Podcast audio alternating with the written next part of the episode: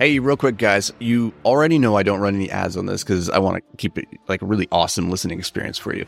But I do have an ask. I'd love it if you could just help me spread the word so we can help more entrepreneurs, creatives, and high performers just make more money with less stress and more fulfillment. So, the best way that you can help me do that is by reading, reviewing, and sharing this podcast. Like, the single thing I ask of you is please just take 10 seconds to drop a review. Seriously, it would, it would mean the world to me. And more importantly, it may just help change somebody's life. So thank you. And let's get to the show. A lot of people like to talk about consistency and how it's so damn important. Consistency beats intensity. It's something that I say all the time. And I 100% agree that consistency wins the game and at the end. But what I've noticed is I think how we define consistency is what sets people up for failure in a lot of cases. For instance, the other day i'm scrolling around the social medias just kind of tooling around seeing what's out there and and i see somebody talking about how they're like be consistent and produce like a video every day for 100 days and or 100 videos produce 100 blog posts produce 100 social media posts um, consi- and then they're talking about consistency. And i look at that and i'm like 100 that's not consistency that's nothing that's barely that's barely getting your foot in the game. And i guess it all comes down to framing expectations. Because if you go into something thinking, "Oh, I just need to be consistent for the next hundred days," you're you're more than likely going to be disappointed when you get to the end of those hundred days or the hundred reps or whatever the thing is, and you realize, "Oh." 100 was just getting me into the into the stadium. It has I'm not even to like we haven't even blown the whistle yet. And so when I think of consistency, I think at least one year as the bare minimum for an activity to be to be able to say I've been consistently doing this thing. So that means you need if that's reaching out to 100 clients every day, then you need to do that for a year for it to be consistent. You need to put out your video, your content every day for a year. And you know, I was just looking at some stats on Twitter. I've posted at least two tweets every single day for 2 years. Same with LinkedIn same with, I mean, this podcast is a good example of it too. We've released an episode every single day for the last year and a month. Um, consistency just looks different at different levels of the game. And I think the more you can reprogram your mind to think in larger increments when it comes to consistency, the more likely you are to keep showing up and doing the work, even though you're not seeing the results in the time frame that you want to. For instance, this podcast we have released over 370 episodes in the last year. So that's an episode every single day for the last year and, and, a month. That's a that's a lot of episodes. And I would say this podcast has still not found its legs yet. It's it's still in the early innings. And so I'm not even going to really judge the the results of this podcast yet for another year. So we'll review when we get to 700 episodes and we'll say, okay, how are we looking now?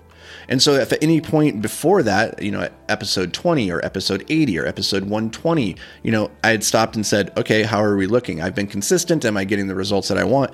You know, I would look at that then and say, it's not worth the effort. Uh, just from you know a time input to output ratio it's like I, I would be better spent doing other things with my time than this podcast for instance, spending the time on the main YouTube channel, which has 150,000 subscribers rather than this podcast, which only has a couple thousand, right? But we're judging the, the output too soon because we haven't shown up enough. We haven't shown up consistently enough.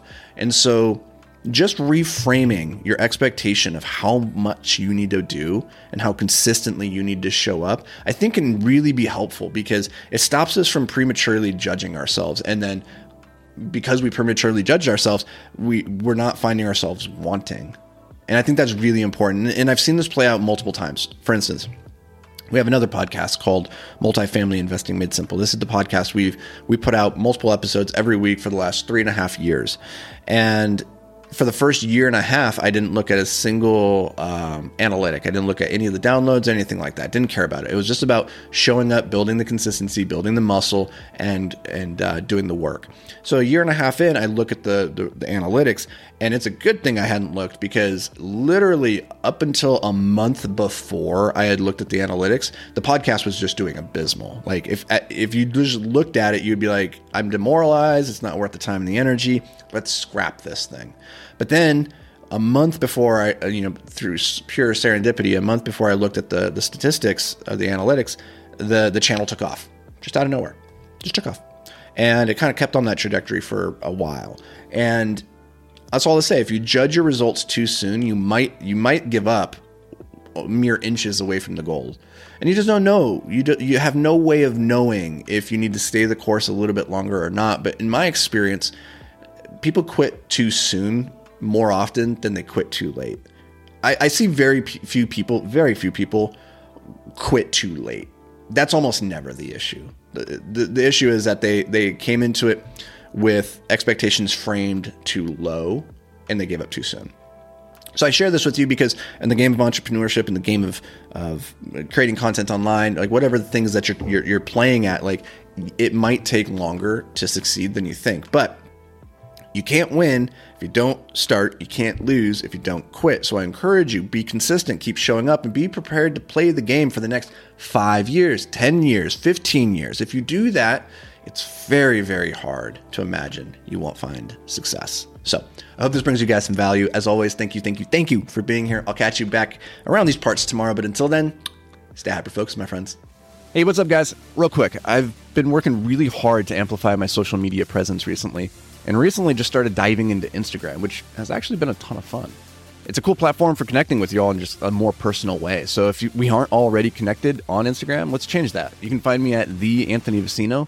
So go go connect. Let's do it. All right, let's get to the show.